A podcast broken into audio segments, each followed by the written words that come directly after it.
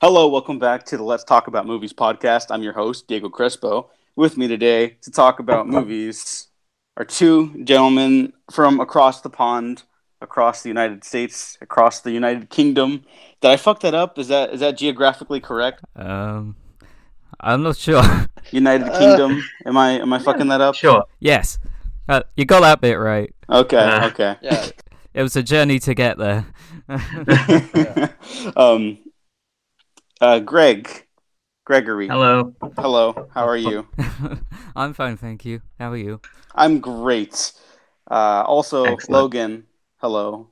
How Hi. are you? I'm good, thank you. Thanks for All right. having us on.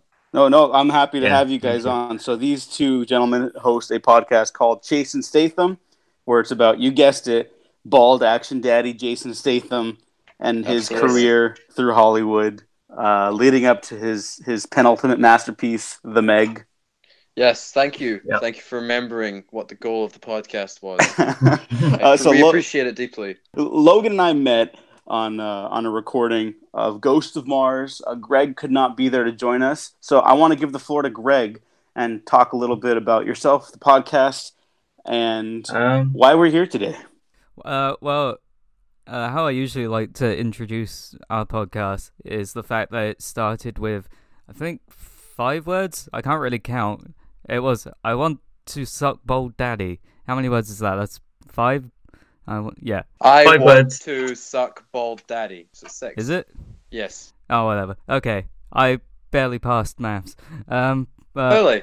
Uh, yeah, it's a weekly podcast where we uh, review uh, one Ch- uh, Jason Statham film uh, each week. Uh, we uh, we've been in the uh, the rough period so far, uh, but we uh, should be hitting our stride. We're hitting Crank soon, uh, which is a a big one. Um, but yeah, it's basically just an excuse to catch up and chat for a couple hours uh, every week and ce- and celebrate and celebrate Bold Daddy himself, Jason Statham. It's a great podcast. You should all check it out.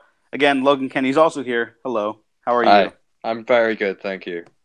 Now we're Uh, going to pivot to you for a second because you chose the movie we're going to talk about today. Brian De Palma's 2001 film or 2000 film Yeah, Mission to Mars. Yeah, I apologize. respect the Brian, man.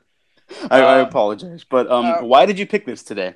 Well, I mean, Greg was the one that suggested it in the chat, but I know he picked it because of how much I, partially because of how much I love it. Um, I was the one who introduced it to him, and I saw this movie back in 2017 for the first time. I got a cheap DVD from Amazon, and I wanted to watch it because I was going through De Palma phase. Put it on, thinking this will probably slap. Not gonna lie, and then I watched it, and I like felt my soul leave my body for a bit, and like I cried a lot and it's it's left like a profound impact on me the last like year year and a half two maybe two years i don't know i don't remember i don't remember the exact date but i know it was 2017 um and it's just it's lingered with me for a long time. And it is kind of what i think of when i think of like really emotional introspective science fiction. And i love that shit. I've loved sci-fi my whole life. So it's a really like profound impact on me. And so when uh, talking about a movie that you're passionate about that maybe a lot of people aren't particularly enthralled with or have even seen, I think Mission to Mars is one of the first that would come to mind. So it's a really good pick to talk about in this format. So thank you for allowing us to talk about it.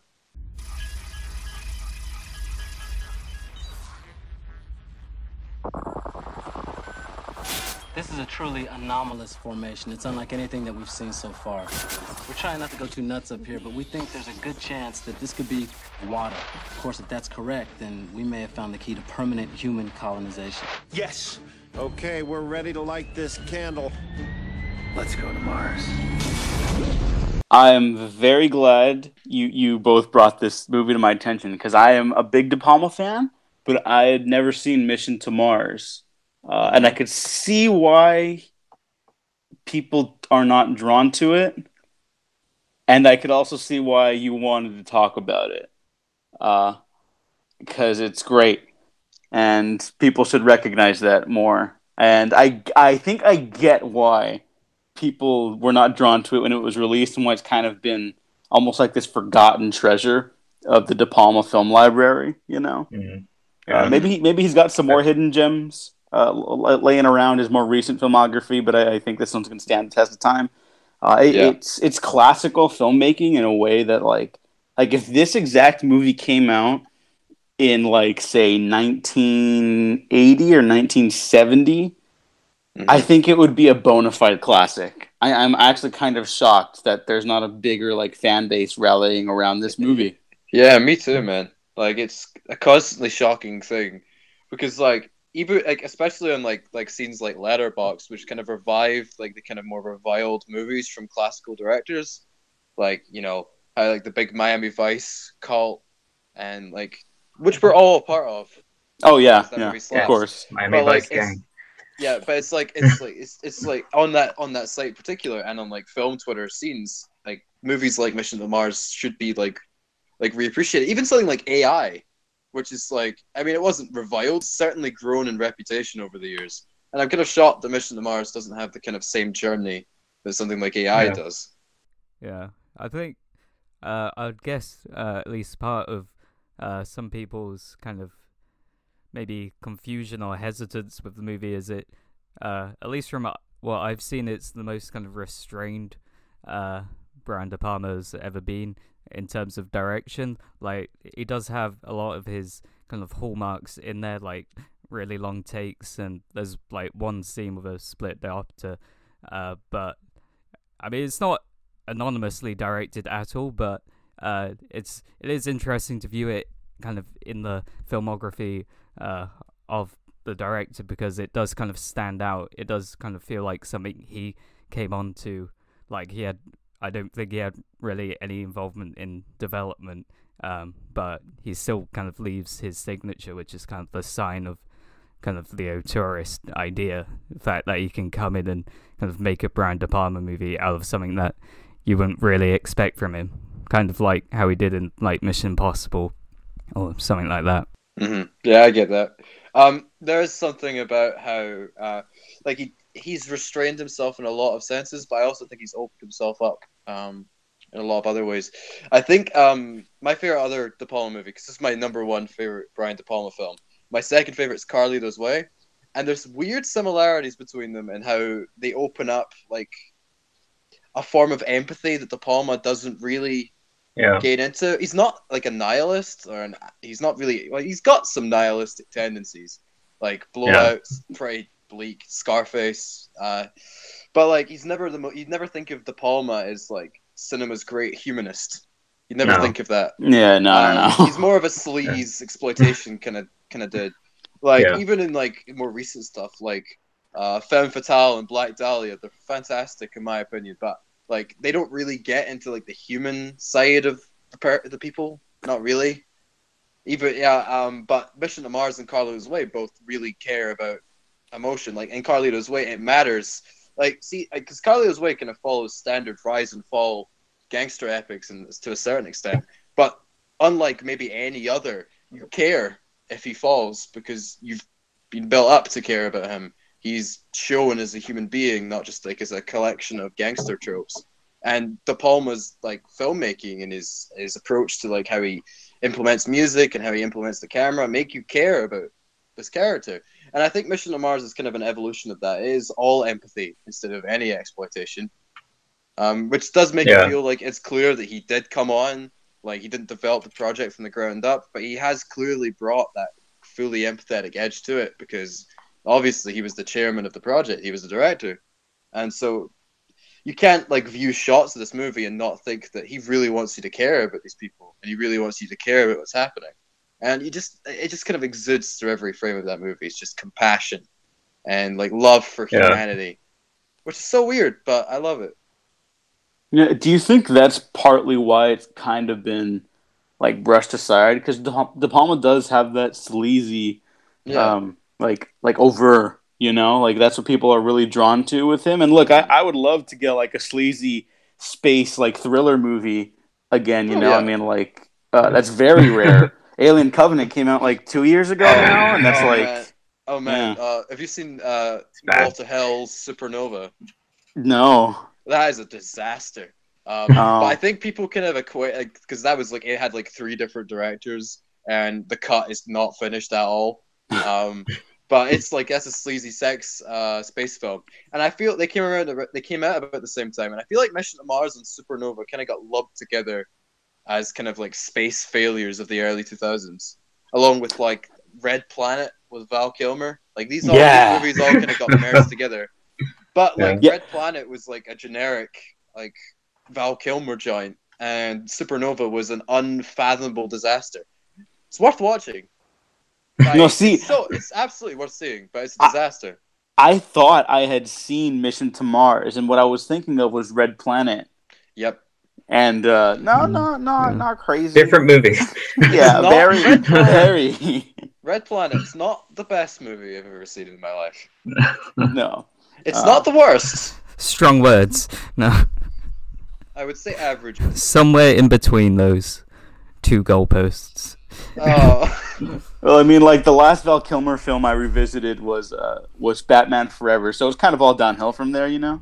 ah, yeah. I mean, I think that's Logan's favorite Batman movie. it's Oh, really? Live action, for sure. Mask of Phantasm is the best one. Yeah. Oh, that was Obviously. great. Yeah. But yeah, Yeah, it's I love. I love Batman Forever. I grew up with that.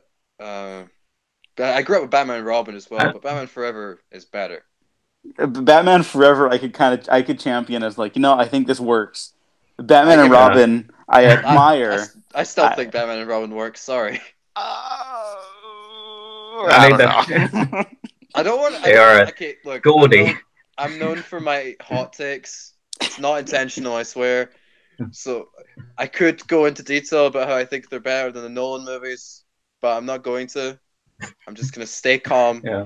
And pivot back to Mission I- to Mars. all right, there we go. That was a test, and you passed. One day, Diego. One day. uh, but, but Mission to Mars on on this show, let's talk about movies. We don't so much break down like the overall plot of the film. I want to talk about like the, the filmmaking, uh, which Mhm. we've already kind of uh, touched on a little bit. Yeah. It is definitely more restrained, but also want to talk about like the ideas in the film because um, you Logan, you mentioned the empathy as well, uh, and Greg you Yeah. mentioned the filmmaking. Had these really work hand in hand together to um, yeah. to provide Yeah. like this really touching uh, approach to to how people use science to, and uh, and these journeys as like a like a higher calling, like almost like a spiritual awakening of Yeah. some kind. Uh, and I, that completely floored me because I basically knew only that this was a movie about a Mars space adventure. I didn't know anything else, so I came out the other side of this being like, "Wait, what the fuck?" Yeah, it's it's like jarring at first, honestly, the emotional stuff. Um, the thing, the thing that I think the film is mostly about, at least in terms of its ideas, is that it's about the contrast between the immediate effect of grief and the long-lasting implications of it. And I think that's clear in how it focuses on. Is it Gary Sinise? How do you pronounce his surname? Gary G- Gary Sinise. Sinise. Okay. I don't know. I, that, that was a joke. I, I don't know if that's actually Oh, true. God damn it, Diego. I'm sorry. I'm pretty sure it's Sinise, but Sinise. Okay. I, I have no idea. Gary. CSI New York His name is Gary. guy. calling him Gary. So Sure. Gary's uh, Gaz. character is going through like long term grief. He's lost his wife. He's lost her a while ago. The like the thing that she's not there anymore has completely sunk in, and he's Yeah. not coping well with that. Um, and later in the movie, spoilers for Mission to Mars. Oh yeah, Uh, no. On, on this show, it's it's open it's open season for Oh, spoilers. We're talking about God. top to bottom. Okay. Um, but like um, like halfway through the film, Tim Robbins uh, dies. Um, he sacrifices himself in space so that his wife doesn't have to go and kill them both because he much she loves them. Um, and it focuses on her facial expression while like he's sacrificing himself, and she's just floored by devastation. And the, the camera cuts back to her a lot through the second half of the movie. Um, and that show and the, the immediate effect of grief. We're seeing uh, what we never saw from Gary, and we show how these people are differently affected by it, and especially how in the final scene of like um, she wants to go back to Earth because it hasn't really sank in yet. Like the memories of like her husband are still on Earth. She's, uh, that's why I got from it anyway. And Gary wants to go with the aliens because he can finally let go and Yeah. find a higher purpose somewhere else, a new home. And he's got Yeah. his memories finally. He can finally embrace his memories, which is really sweet to me. Yeah, I think the movie uh, kind of really shows a contrast between like rationality and irrationality. Like science is kind of meant to be this kind of pillar of kind of logic and uh, things always set in stone, but people aren't like that. People are messy and they kind of they do stupid things uh, and they love one another. And uh, um, I think this movie is kind of about using science uh, as a way of kind of reaching out and trying to find something better, kind of beyond kind of the material or kind of beyond what we know uh, right now. Um, like I, whenever I talk about this movie, I uh, compare it to Contact. Uh, so two movies I love, and I think they're the two best movies I've seen about kind of science in a kind of humanistic way, as in like how we use science kind of as an extension uh, of our kind of spirituality or our kind of existential longing. Like the reason uh, Don Cheadle and Connie Nielsen go back to Earth is they have uh, that's kind of their ideal at the moment. Uh, whereas uh, Gary Sinise doesn't really have anything to go back to, um, and it, he's kind of searching for a kind of new purpose now that he doesn't uh, really have anything on Earth now that his wife's gone, um, and his kind of career isn't really what it used to be. Um, so yeah, so so he so he moves on to something that where he doesn't necessarily know what's what's there, but that's kind of what science is. It's kind of a, a journey for discovery. Yeah, totally. I think um, also it's like to further what you were saying. It's kind of like it shows scientists as people that are so in love with the idea of the human existence that they want to explore and see search out more about it like mm-hmm. almost instead of sci- like a lot of the time in movies and in like culture at large science is portrayed as something very rigid it's like very people are like, this is fact. This is what it is, and everything yeah. has to be in order. There can't be anything beyond what we know because science is everything. Whereas yeah. in this, it shows science is something about mystery. It's about what do we not know about finding yeah. what we don't know out of love for the human being and out of love for the world around them, the universe. Yeah. And I think that's really optimistic, especially in a time where like science is kind of like looked down on a lot by certain members of society no, you, you, you could say it. We're very open in this podcast about how we hate our government. Are their initials DT? Yes. also, uh, those right wing motherfuckers who yeah. cut down, cut budgets, and think that the world should just heat up so they can get more money. Um, but yeah. like, it's just, it's just. There's it's something so optimistic about its viewpoint of science and about wonder, yeah. and it, it does kind of I... show like the correlation between kind of like science and religion and like either just yeah. not even religion as like an organization mm. but just like spirituality, spirituality. yeah yeah it's like it's, mysticism yeah it's like there might not be anything like a god but there's something more than just yeah. what we see there's something there's a greater meaning that we are not aware of and yeah, we are going to try and spend our whole lives searching for it uh, that's uh, what I really love about the ending is the fact that you don't actually see what Gary Sinise is saying. You just get his reaction shot, and then that beautiful final shot of uh, the ship kind of going kind of into the cosmos. Uh, like his friends are imagining kind of uh, what might be there, but uh, we're never going to know. It's kind of it's a personal thing to him, and it's something that we might kind of discover in the future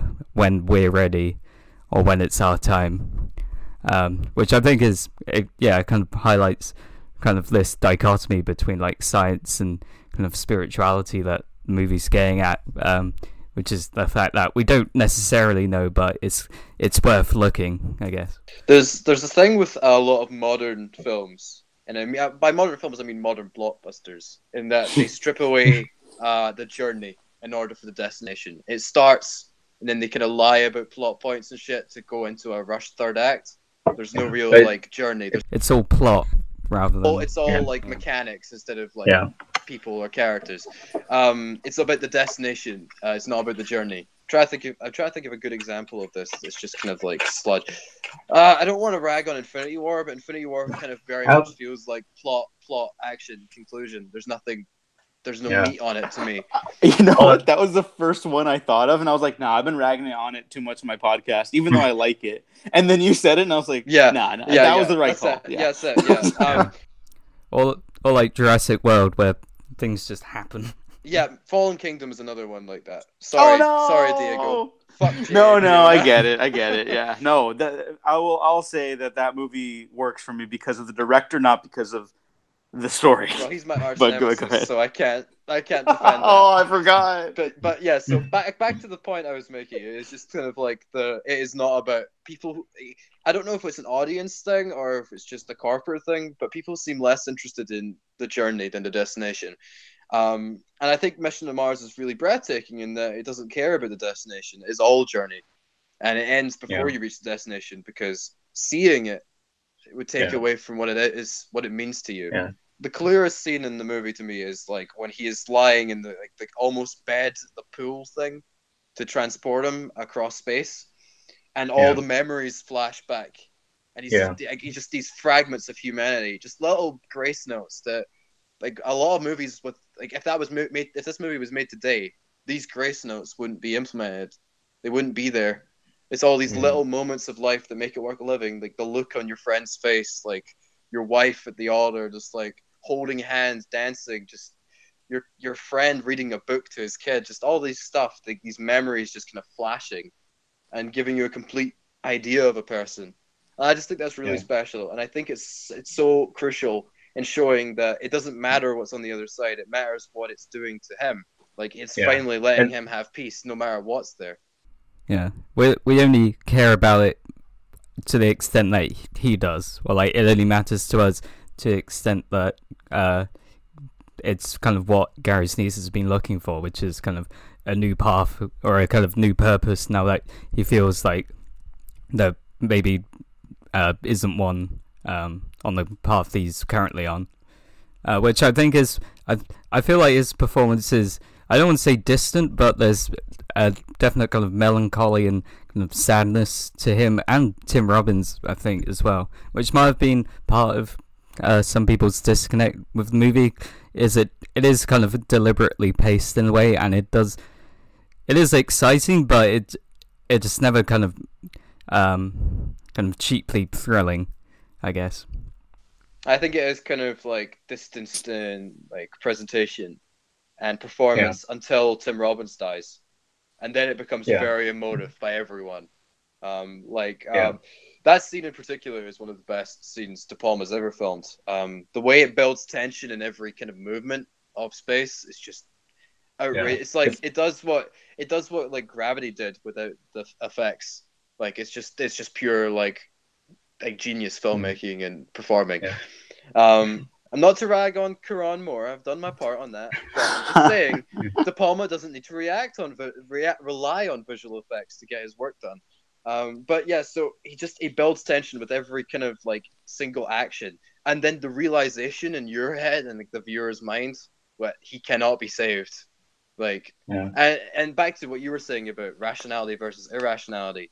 Like his Tim Robbins' wife, Connie Nielsen, who is like a genius scientist in her own respect, knows that she won't have enough fuel, but she tries to go anyway because she loves someone so much that she can't bear a prospect where they're not there in her life anymore. Um, and like the the tension that builds up as like the cable goes, for, like she reaches out the cable for him, and it gets so close, and then it just it's just that Yeah. amount away, and he can't reach it, and then that that knowledge that sinks in that he is not making it out of this movie alive. This is his moment.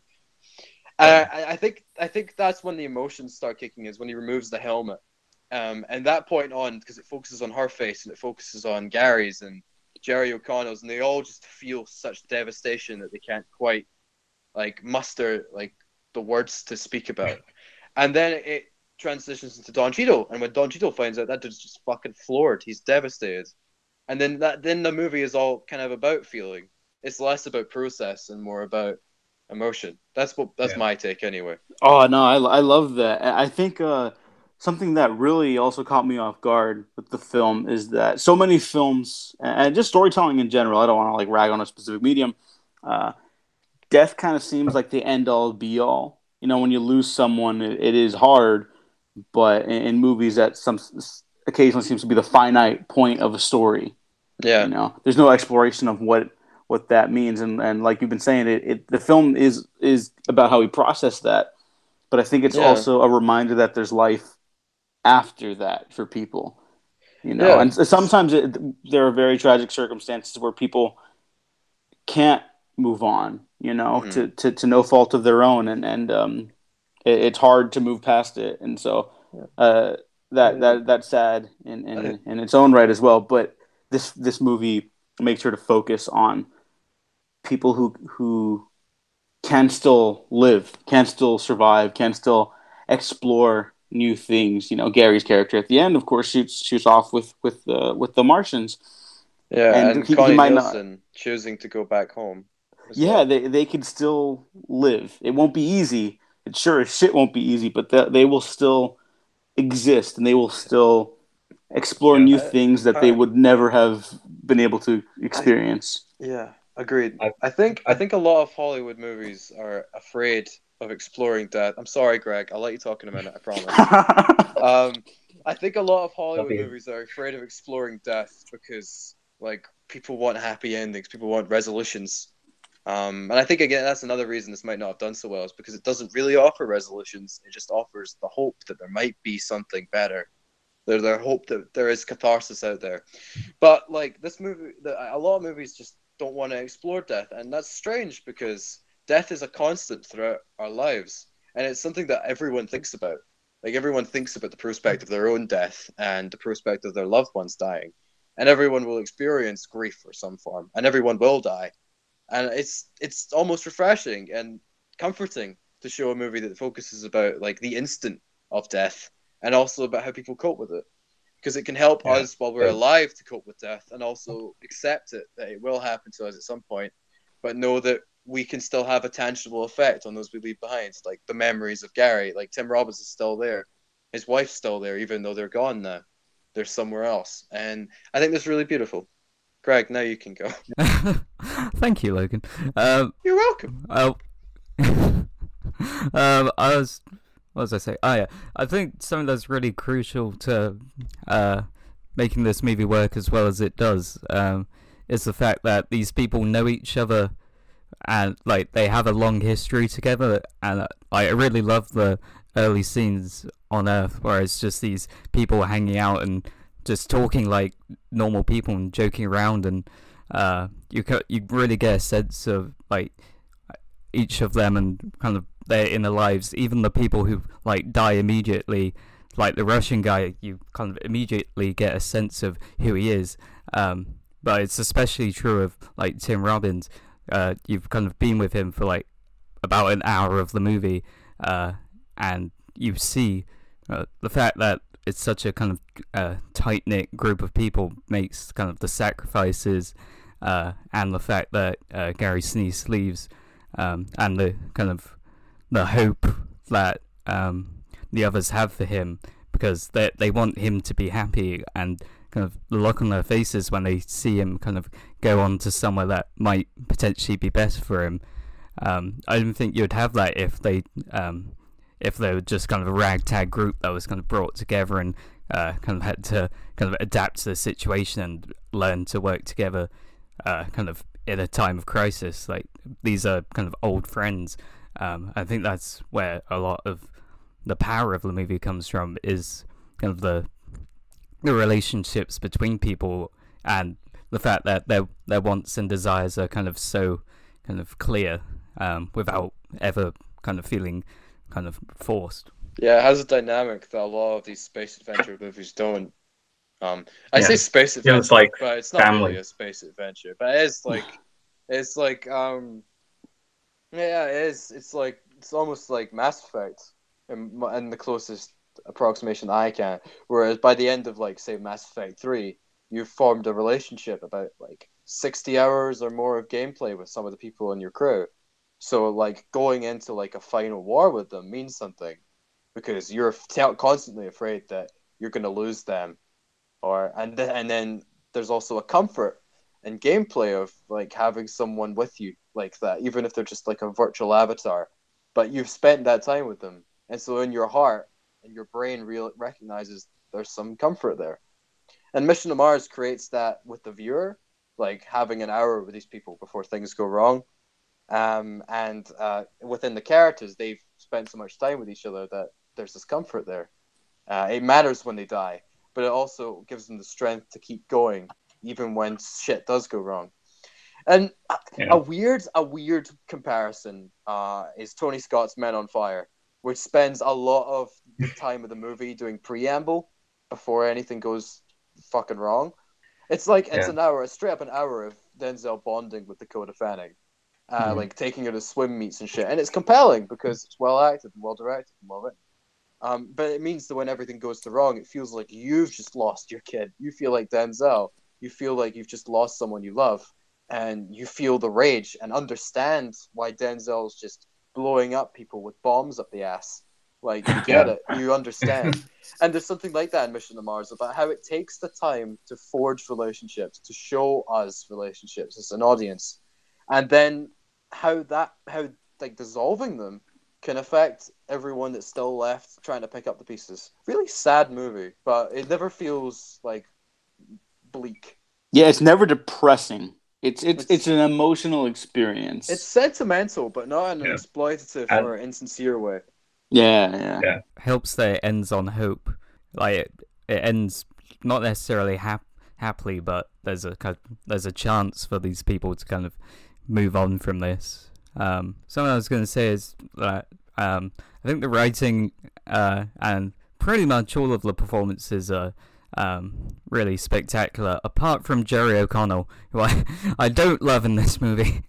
Um, he's the only one who kind of feels like he's playing a type, and he feels like it's really dopey in, in a few line readings. I don't think he, I don't think he's bad. I I feel like he's kind of working on a different wavelength to uh, the other people. I think he Um, kind of um I think there's some nuances in his performance actually. Um like uh because like initially he is kind of conveyed as like the kind of flirtatious, kind of panicky one. He's like the kind of comic relief of the group. Um but Yeah. after Tim Robbins dies, he seems like he's doing it as a coping mechanism, and I got that through like the panic of his jokes. And like and Yeah. especially in the scene where he's Maybe. like um he's waiting for them to come through again. He can't hear from them. And he's just Yeah. so afraid of being alone like that really hit me. Like he is kind of overplaying it at points, but like it's not something that I- bothered me. It actually kind of felt like like Diego said earlier, something that would be in like a 1980 or 1970 version of this movie. Like it It, feels uh, like family. It feels like that little cousin you have that doesn't shut the fuck up. yeah. Uh, it's annoying sometimes, but you love them. And Here, I'm gonna go lost them, for- you'd be broken. I'm gonna go for a deep pull here and say it reminded me of uh, the late great Bill Paxton as uh, Hudson in Aliens. Mhm. In the sense that, yeah, like he- in the literal sense, he's, he probably is what we'd consider overacting. But given what the character's going through, it's it's like uh, It makes sense. It's- it- yeah, Yeah. it makes sense. But- like, of course, they're like they're overreacting to everything. They're trying to grasp onto like just something, anything Yeah. that's like tangible, and their emotion, Yeah. expressing it with their emotions is kind of the only Yeah. way they can do that. Yeah, everyone uses coping mechanisms uh, when dealing with grief, um, and I think his is just going into the thing that he does for everything, which is trying to make Yeah. jokes and be a Well- dickhead. Aliens is a lot broader than this movie, No, that Um, that's also true. Yeah. and it's not very good. no, Oh Yeah, my God. Like. What the fuck, guys? The alien movie. I you think guys it's- can't just drop this on my. I think it's fine. I think it's a, I think it's like a three, three and a half star movie. I, I like it. oh my God, what's happening? I nearly, I nearly fell asleep, and I nearly didn't finish the movie. Oh my God. I'm Look, sorry. look. No, no. Here, here's the thing. I love it. Don't- it is not what the Alien franchise is or needs to be, and it's not even in like my top three. So I, I- I just, I my, li- my I thing is, like- I don't. I properly like two Alien movies, I like And, all of the uh, aliens. I think. and one of them is Alien vs Predator. Oh, if we Oh count my- Alien vs Predator, then well, I, I guess I like Aliens, kind of. I like Aliens Three. I've only seen the Fin- Fincher cut, which I like a lot. Um, I like parts of Alien Resurrection. I think that's fun. It's bad, but it's fun. I love Prometheus and Alien Covenant, and I love Alien vs Predator.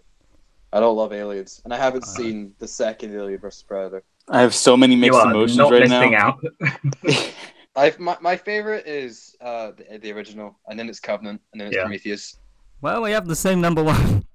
I love uh, the. It's weird. 'cause I don't. I don't want to get into Covenant because I think it sucks. I don't Oh my really God. like- he's he's. I we've had this argument, Diego.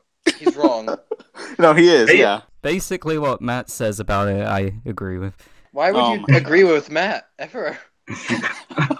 I rarely do, to be fair, but But also, but like, um, I love. Like, it's weird because I don't really care for Ridley Scott a lot. Um, Tony way better. Um, but I just love his alien movies for some reason. Like, I think they're his best movies. It's that and Blade Runner and The Counselor are the best Ridley Scott movies. Well, here Um, to to bring it back to to Mission to, Mission to Mars, I think why almost across the board the Alien movies. I know the pre the Alien Prometheus prequels are kind of a mixed reception, but generally people have liked them. I'd say I I, I feel comfortable saying that. Uh, along with his first Alien and Blade Runner, even uh, Yeah, his, his sci-fi stuff, I think really is, draws people because he he approaches it from the human element, like like these organisms and like these industrial environments or like these biomechanical environments. And even if the, mm-hmm. the characters aren't, he approaches Covenant from a human perspective. no, no, I I. I was I was getting to there. Even I if, think he- he does. even if the, the Absolutely humans are not. not the the direct focus, the story is about like Covenant's How- a very how their environment, like- before his- No, it's not. It's unbelievably nihilistic. which is It's why it works. It's weirdly humanistic and nihilistic. No, it is. slaps. This is lunacy. it's nihilistic to the point it, it is because it's trying to like show how important these people were to each other and how in that cold vacuum of space they've created for themselves with like creating life and not knowing what to do with it they they've I mean, made it harder to survive of- for themselves. I mean, No, if I you think- got a sense of anyone's relationship I- to one another, Ugh, Not wait, played what by the fuck are you talking Michael about? Fassbender, The- then sure. The but- the Catherine like, so the Catherine Waterston looking at like the photos of James Franco like after he dies and like the Danny McBride stuff with his wife and the panic in his eyes. Okay, yeah. Danny McBride's good in it, and his wife is good. And then it gets up and uh, or even like Billy Crudup dealing with his wife and it's like there is empathy in there and then it's just Ridley Sure. Scott being It like was fuck very- you everyone's dead now and I'm like you know what I respect it like, it's, at least it's at least interesting nihilism like it's Really like not. oh there is human there is human beings here they all have relations here they don't matter in the cosmic sense of things because there's a big fucking alien it's gonna kill you all Yeah, and the whole uh, whole third act sucks. Yeah, and they've created hell for themselves Not and, Yeah. and by Like, creating beings- david yeah. like human beings have like they've cursed themselves by a series of bad decisions and like thinking that they can create another race to be subservient to them uh it's like it's a combination of that there is genuine human relations there but like the consequences of their actions as a species and as individuals have just had them get ripped apart i just it slaps Sure. but back to a good movie stop being bitter greg good It's bad. No, That's so not you know a good movie like Mission to Mars. Alien Covenant and Mission to Mars would make a great double feature because they are the flip side of the same coin. Yeah, Covenant there's is about Five and nihilism. Mission to Mars is about strictly empathy, yeah and they Yeah. they both One have kind of the same ending, but in like a very different, yeah for de- very different purpose. Yeah, they do have the same ending yeah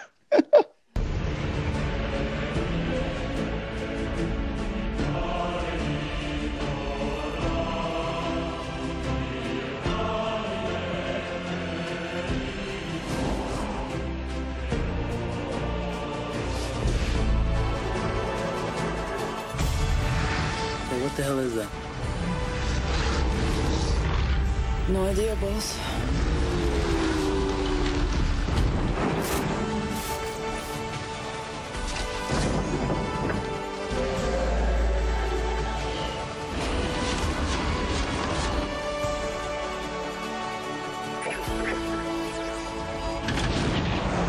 Prepare to abandon ship.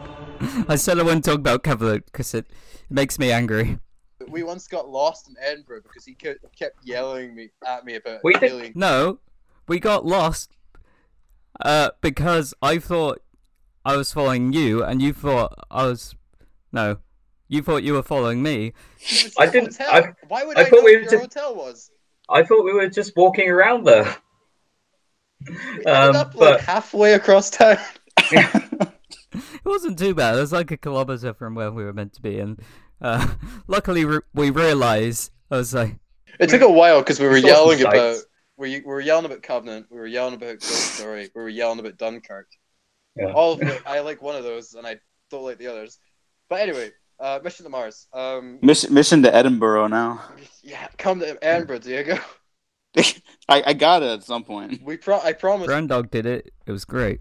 we stand Brandog. Yeah, we do. This is a Brandog Legend. support podcast.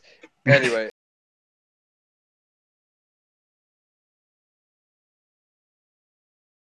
What I was going to say earlier, before we got sidetracked, was like, um, like we mentioned earlier, there's the stuff about De Palma not really, from the rest of his filmography, it doesn't seem like a natural fit for him to make this movie. Which is so At weird least on because he fe- paper. yeah, on paper. But he feels on so in sync with every creative element. Like the the writing and his direction seem to like bounce off each other perfectly.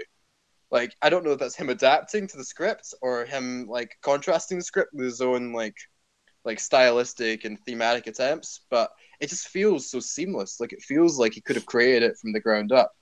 It feels like he could have just wrote this movie himself. Uh, because Yeah. it feels so natural. None of it feels forced or stretched at all. Uh, like even with stuff like AI, uh, which kind of feels conflicted between like the Spielbergian and Kubrickian, and like that kind of like the the roots of these two different filmmakers' ideological strengths as filmmakers. This is not an insult or a compliment, by the way. I have no feelings on AI that I want to share. I'm just saying that it has these kind of like conflicted things at the core, which is why a lot of people I think are drawn to it. But Mission to Mars doesn't have that struggle. It is very seamless. It is very everything in service of the human spirit. Like everything together to focus on like telling a story that could make people feel better about being alive. Yeah, I think that is a credit to the screenplay as well. Um, just the fact that like the characters are so clearly defined without ever kind of falling into types. Well, well, only occasionally falling into types, I guess. Um, and yeah, everyone's goals are very clear. Um, and it's just like incredibly well paced because it's it's not necessarily a fast movie, but I think like it takes its time with key um, kind of set pieces, like when they're trying to get to the thing to uh, land on Mars. Like, like it kind of shows the process in an almost kind of 2001 way, where you see kind of each incremental step of kind of the procedure of what they have to go through. Um, but it it's not but it's different in the fact that you actually kind of care uh, about these people and you want them to succeed. Um, although that that's not a slight against 2001, they're very different in their aims. Um, I'm not getting into 2001 Discord. No, no, no, Logan, no. Uh, but I, uh, my take is it is good. yeah, no, I, I really Uh, like my uh, take the is point you just made, I Greg. saw it and I, I saw it in 70 millimeter. Oh my god. um, in a specially projected theater uh, that knows what they're doing. And I watched it, and then I left at the end, and that's it.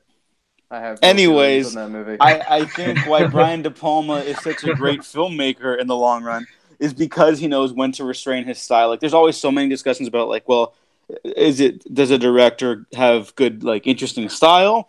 Is a is a director more restrained? And the answer is it depends on the fucking project. Because you idiots, there's not like a I coverall I- answer. Art's more complicated get- than that. I guess like people like uh, Scorsese and De Palma can very fl- they're they're the first to come to mind from that kind of new Hollywood era. They can very easily like fluctuate themselves to what the script requires the most while bringing some dig to it. Like they shape their projects undeniably, but they know how to like uh, rein themselves back when necessary. Like for example, like it's wild that Hugo was right before The Wolf of Wall Street. Like, but if you look at like, the idiosyncrasies of their filmmaking, like you can tell, oh, that's Martin Scorsese, but he's clearly doing very different things. And De Palma Yeah. is kind of similar. Like, like Femme Fatale came out after Mission to Mars, and that shit is wild, um, and that's unrestrained De Palma. But he's clearly decided to hold back a little and channel his talents and his year history of filmmaking into something a little bit different, a little bit special, in a kind of otherworldly way. I think that's like a sign of a really great filmmaker.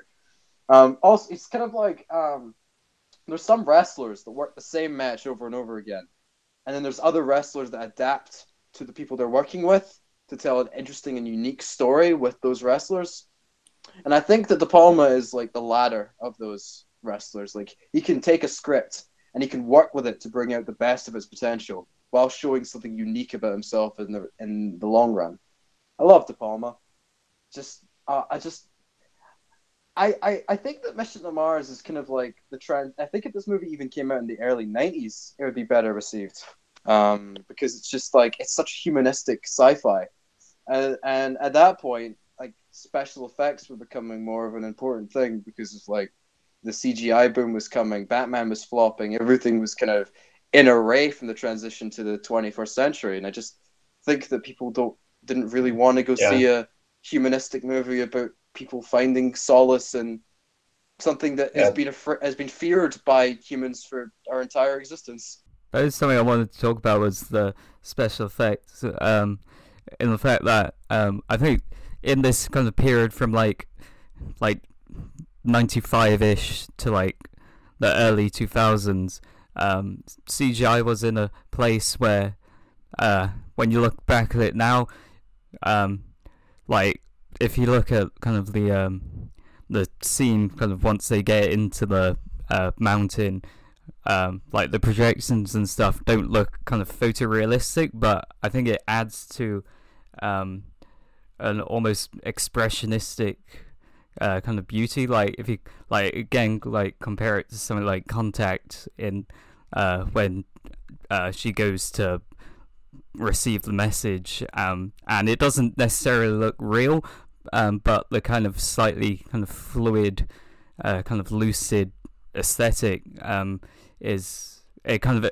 accentuates kind of the unreality and the kind of spiritual um, uh, kind of basis on which the kind of images are being used. Like those are both kind of projections of someone's kind of desires or it's something they need. So the fact that it feels slightly fantastical, the fact that it doesn't necessarily feel grounded in a reality that you would get practically, I think that kind of adds to it rather than just feeling like kind of dated or um, kind of artificial in a negative way. I think there's something, uh, like like what you said, there's something of like abstract conception of what Yeah. these beings look like. And I think if a movie like this was made today, not to like insult the progressions of CGI or anything, but I think it would be made to look more humanistic, more photorealistic, it's like what you said. It would look like it was designed by human beings. This looks like it wasn't. This Yeah. looks like it just kind of was there. It does feels look like it alien. just created. It looks like it's from another Yeah. realm. It looks like what you imagine as Yeah. a kid the aliens look like. And there's something it's something it's almost childlike in how it's designed. It feels like it was designed by Yeah. someone with imagination of what another realm would look like. Um, and this is not I wasn't even an intended dig. I'm sorry, CGI people today. You get paid way too little for too much work, and I hope you get unionized soon. Uh, but like, it's just, it's tra- it's it's it's just there's something so beautiful about how you look at an alien like that and you take it completely seriously and you feel the emotions, even though it doesn't look like anything like we've ever seen or ever will see, or even look particularly Yeah, good by modern standards. Yeah, that alien is a cutie though. When it came on, I was like, oh yeah, he seems like a nice guy." I guess uh, one of my biggest critiques a lot of the time is people giving movies shit for having bad visual effects, um, even if like the filmmaking's good.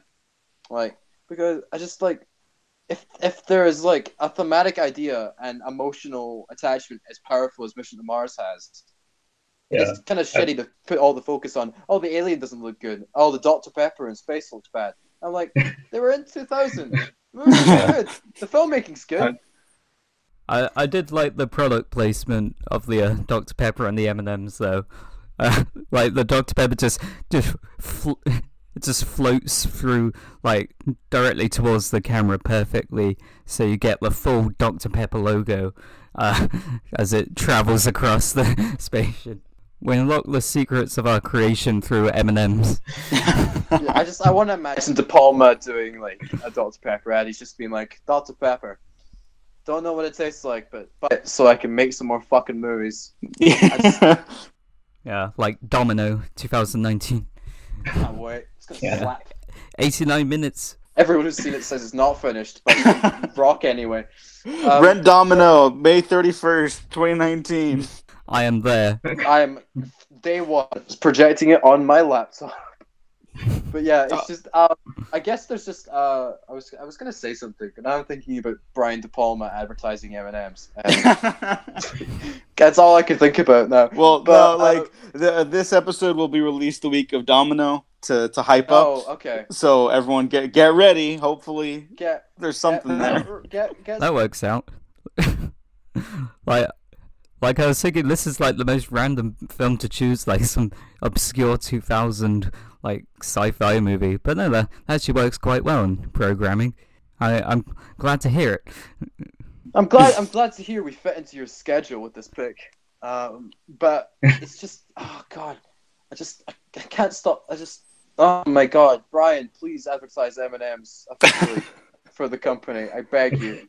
Um, well, here maybe, maybe we should start winding down then, because uh, I think Greg needs to go yeah. I, I just, I think I have, I have. Yeah. I, I just, I think a lot about Don Cheadle at the start raiding Treasure, uh, it's Treasure Island with his son, and the first thing that Gary Oh, yeah. says to him to make him remember who he is is that you're reading Treasure Planet with your son, Treasure Island with your son, not Treasure Planet 2002. Um, Treasure Island. I have not seen Treasure Planet. It's just always in my watch list. Uh, Treasure Planet fucks. I'm sure I'm waiting to watch it with my partner because they love it. Um, oh, It's- oh yeah. my God, Logan, you'd love it. I know I would. Yeah. That's why I'm waiting.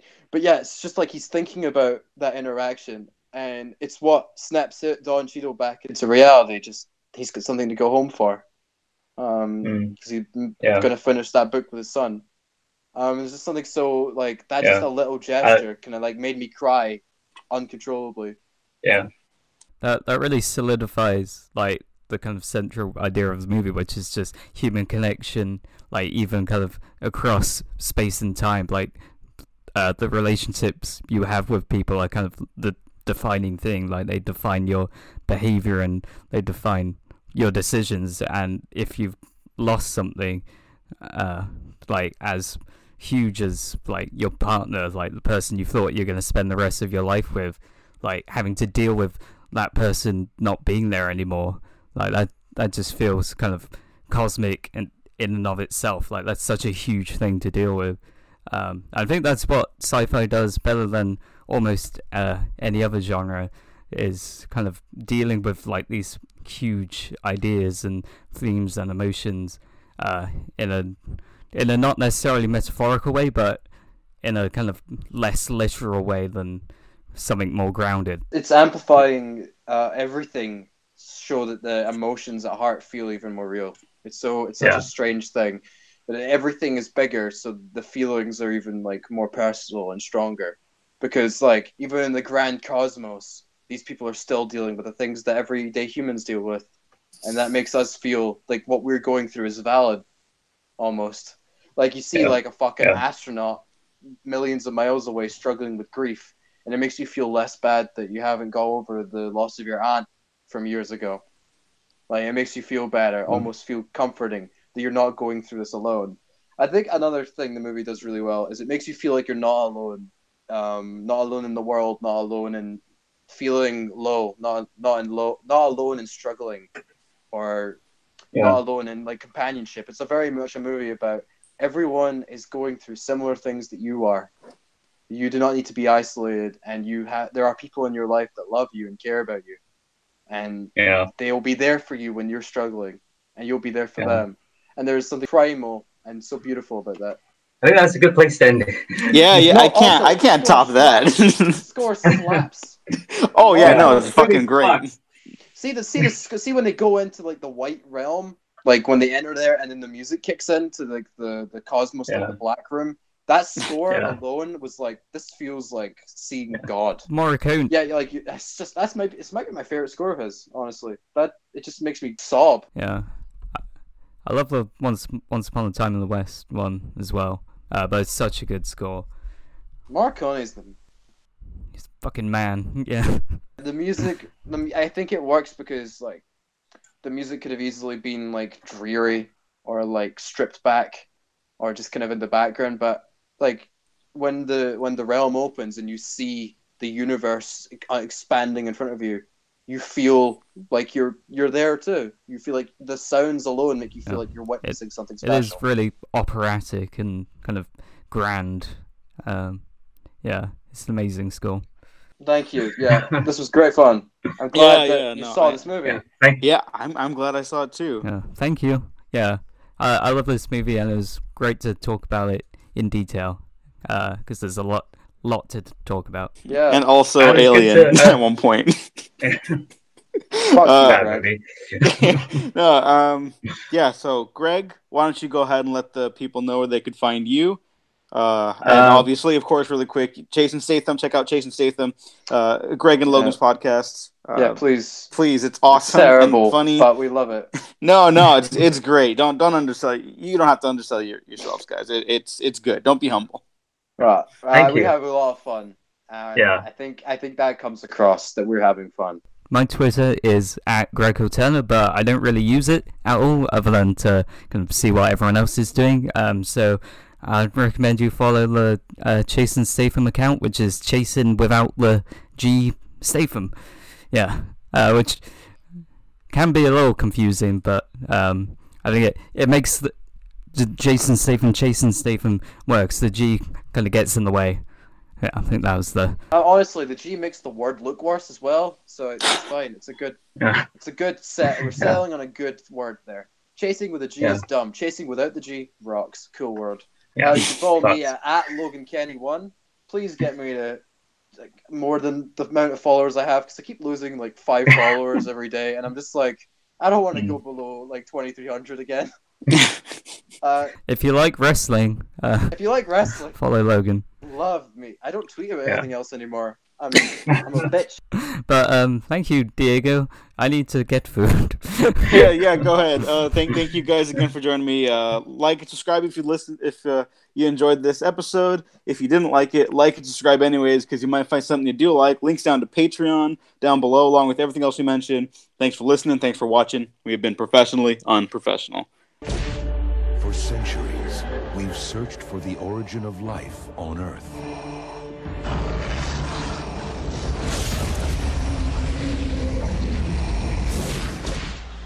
Been looking on the wrong planet.